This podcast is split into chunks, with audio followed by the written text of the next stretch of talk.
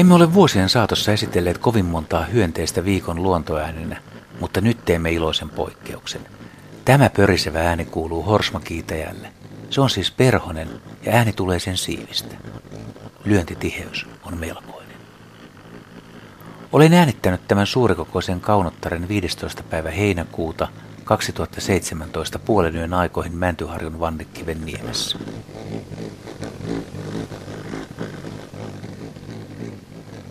Moni varmasti kysyy mielessään, että millaisesta lajista on kyse ja miten olen päässyt äänittämään sen lentoa. Onko se sattumaa vai onnea? Eli olenko saanut houkuteltua horsmakiiteen tyynenä yönä oikeaan paikkaan? Kerrotaan ensin lajitietoja. Horsmakiitejä on muiden kiitäjien tapaan ruumin muodoltaan paksuhko, hieman sikarimainen ja sillä on pitkät kapeat siivet.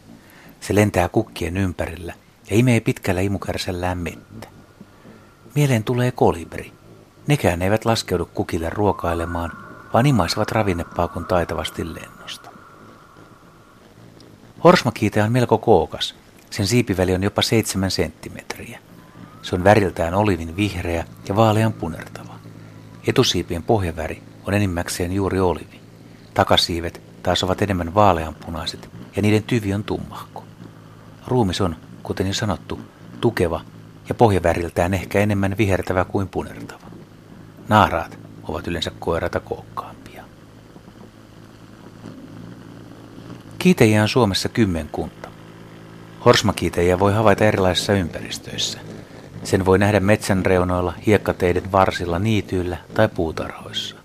Se on kuitenkin yöaktiivinen perhonen, joten näkeminen vaatii sitä, että malttaa odottaa hämärän vaihtumista pimeydeksi. Naarat aloittavat lentonsa jonkin verran koiraita aikaisemmin, mutta aina vasta hämärän ja pimeän rajalla. Vinkiksi voi antaa, että horsmakiitejä vierailee ahkerasti kukilla, joten helpoin tapa on odotella niitä puutarhassa. Molemmat sukupuolet tulevat myös valolle, joten horsmakiitejä voi nähdä myös pörräämässä sopivien lamppujen ympärillä. Mutta entäs sitten päivät? Miksi horsmakiitejä ei näe koskaan päivällä? Se on suorastaan hämmästyttävää, että näin kookas ja yleinen laji voi piilotella koko valoisen ajan. Se vain osaa kätkeytyä kasvillisuuden joukkoon. Muuta selitystä en ole keksinyt. Naaras muni arviolta 200 munaa, yleensä ravintokasveille tai niiden läheisyyteen, eli horsmille, mataroille ja palsameille. Muniminen kestää useita öitä, ja naaras liikkuu sen aikana ilmeisesti melko laajalla alueella. Munat kuoreutuvat reilun viikon kuluttua. Myös pienet toukat ovat aktiivisia lähinnä öisin. Päivät ne piilottelevat kasvien varsilla. Isommat toukat syövät ympäri vuorokauden, eivätkä juuri liiku sijoiltaan, joten kun löytää yhden toukan, sitä voi käydä sitten useamman kerran ihailemassa.